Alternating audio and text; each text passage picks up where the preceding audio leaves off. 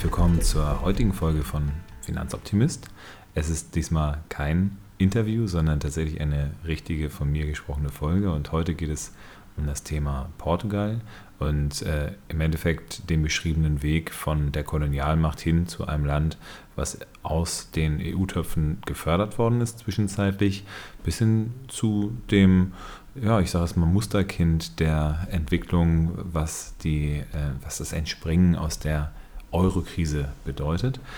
Und wir werden zwei, drei Dinge beleuchten, die vielleicht nicht so klar sind und ähm, uns natürlich auch die Frage stellen, wie nachhaltig ist Portugal? Denn Portugal steht, zumindest äh, wenn wir Morningstar folgen dürfen, auf dem Platz 1, wenn es um die Indizes und die Unternehmen in den Index von Portugal geht. Der portugiesische Index, der PSI, ist jetzt nicht unbedingt äh, der Index, der ähm, für alle Menschen in der Welt für prosperierende Wirtschaft äh, steht. Und auch nur wenige von diesen Unternehmen, die da drin stehen, sind relativ weit oben.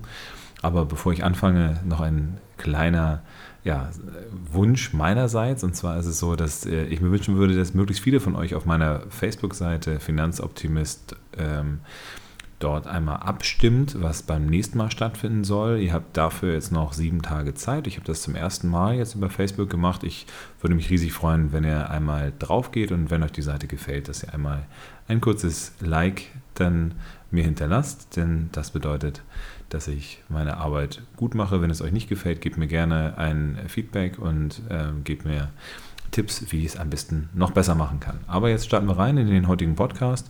Und zwar erstmal so mit ein paar kleinen Eckdaten, denn äh, es gibt Dinge, die Portugal relativ gut macht. Und es gibt Dinge, die Portugal eher schwierig macht. Ne? Zum einen ist es halt so, dass wir in der Eurokrise durchaus äh, in den langfristigen Zinsen 13 Prozent hatten, die Portugal zu geben hatte. Also von daher schon sehr, sehr viel Geld. Allerdings muss man eben sagen, dass Portugal, bevor es in den Euro eingestiegen ist, auch circa 13 Prozent für seine äh, Kredite hat bezahlen müssen.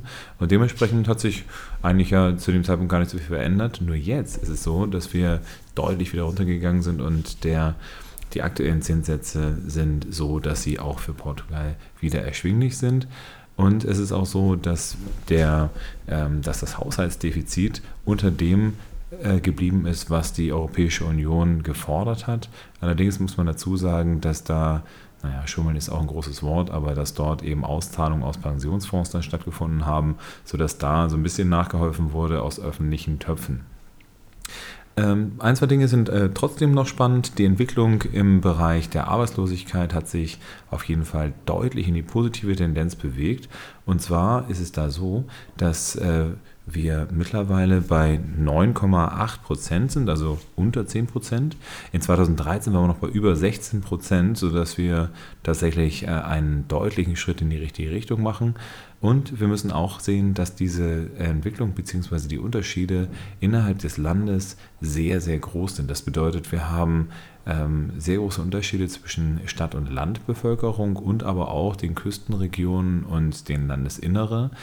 Denn die ähm, ja, Küstenregionen wie Lissabon und ähm, Porto, aber auch die Algarve sind schon die, ähm, ja, die großen ähm, Einbringer von Geld. Allerdings ist es so, dass äh, nicht, wie man annehmen könnte, der Tourismus eine der großen Rollen im Bereich der Wirtschaft spielt, sondern es ist circa zwei Drittel des Bruttoinlandsproduktes werden durch Dienstleistungen aktuell dann bestritten. Und ähm, dementsprechend ist es halt so, dass Portugal auf einem sehr, sehr guten Weg ist. Ein Teil von diesem sehr, sehr guten Weg ist auch die äh, großen und guten Infrastrukturmaßnahmen, die Portugal durchgeführt hat. Und so ist es nicht verwunderlich, dass Portugal bei circa 10,3 Prozent der Glasfaserverkabelung ist. Also 10,3 Prozent. Demgegenüber ist zum Beispiel Deutschland bei unglaublichen 1,1% Glasfaserverkabelung und das, obwohl wir als Deutschland ja immer die Behauptung in den Raum stellen, dass schnelles Internet äh, und Digitalisierung eine der Kernaufgaben ist. Mal schauen, wie das die Große Koalition jetzt löst, aber auf jeden Fall ein äh, interessanter Fakt am Rande. Allerdings ist es trotzdem so, dass äh, im Gegensatz zum, zu Deutschland, die auf Platz 4 des Human Development Index, Indexes sind, also der Entwicklung ähm, im Bereich der ja, äh, Alphabetisierung und so weiter, äh, ist es so, dass Portugal auf Platz 41 ist und äh, Deutschland hat einen Score von 0,926 von der, zu erreichenden ein 1,0 äh, und Portugal bei 0,84, also in der Region von den Vereinigten Arabischen Emiraten, dementsprechend eher im unteren Segment angesiedelt. Und ähm, dementsprechend ist es leider auch so, dass äh, die Portugiesen noch relativ geschlechterungerecht sind, wenn man dem Geschlechter ähm, also dem Gender Equality Index, glauben darf. Ich habe in der letzten Woche den Schweden-Podcast eingesprochen und äh, Schweden ist da einsame Spitze mit 82,6 Prozent. Äh, trotz aller Schwierigkeiten, die Schweden aktuell hat, sind die da eben sehr weit vorne. Allerdings ist es auch so, dass alle, ähm, alle skandinavischen Länder einen riesigen Vorsprung vor vielen anderen Ländern haben. Nur Portugal liegt bei 56. Jetzt könnte man, wenn man ein lustiger Statistiker ist, hingehen und sagen, ähm, alle Peripheriestaaten, die irgendwann mal was mit Schulden zu tun hatten, haben eine ungleiche, ein, ein Ungleichgewicht zwischen Frauen und Männern. Das heißt, sowohl Portugal als auch Zypern als auch Griechenland liegen irgendwo bei 50 von diesen zu erreichenden 100 Punkten, die man da haben kann. Ähm, ich weiß nicht, ob man so weit gehen kann, dass äh, man den, die These in den Raum stellt, dass je besser äh, oder je gleicher die Behandlung von Frauen und Männern ist, desto besser geht es dem Land. Aber wäre eine schöne These, gebe ich gerne mal so euch mit äh, als Gedanken. Und äh, Deutschland liegt da mit 65,5 Prozent eher im oberen Mittelfeld, also auch nicht wirklich weit her mit, mit Deutschland, was das Ganze angeht. Und eine kleine Sache möchte ich euch vielleicht auch nochmal mit auf den Weg geben. Und zwar ist es so, dass wir, dass ich ein neues Scoring jetzt äh, kennengelernt habe. Und zwar nennt sich das S-Ray, also S-R-A-Y. Da kann man ähm, so ein Big Data Scoring sehen, wie sich gute ähm, ja, wie sich die Unternehmen verhalten, ob sie sich an den äh, Global Compact, also an diese äh, UN-Richtlinien halten, die ja menschliche Grundbedürfnisse anspielen und so da kann man vielleicht dann auch wieder eine Parallele ziehen zwischen Deutschland und den äh, Portugiesen, denn sowohl in Portugal als auch in Deutschland ist auf Platz 1 bei ähm, nicht so ganz UN Global Compact Konformität eine Bank. In Deutschland ist das die Deutsche Bank. In Deutschland ist es auch noch äh, eine Commerzbank auf Platz 2. Das ist in äh, Portugal nicht so. Da sind wir eben bei, ähm, ja, bei einem Zulieferer.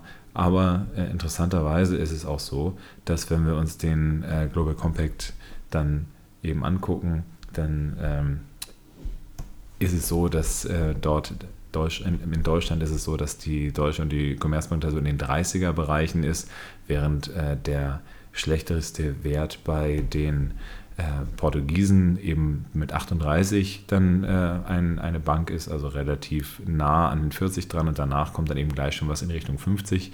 Das heißt, in Deutschland haben wir schon ein paar größere Konzerne, die ja, das mit dem einen oder anderen Nachhaltigkeitskriterium nicht ganz so ernst nimmt, was ich ähm, interessant finde, aber ähm, und auch sehr bedauerlich, nur wir können vielleicht in dem Bereich uns von Portugal was abgucken.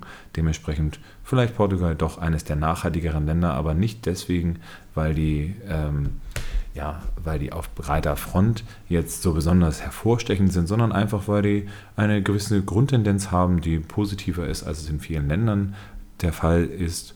Und dementsprechend wünsche ich euch einen positiven Ausgang aus diesem Podcast. Besucht mich auf Facebook, also Finanzoptimist kann man bei Facebook dann auch liken und stimmt dort brav ab. Ich freue mich auf euer nächstes Zuhören und bleibt mir weiter gewogen. Bis dahin, euer Philipp.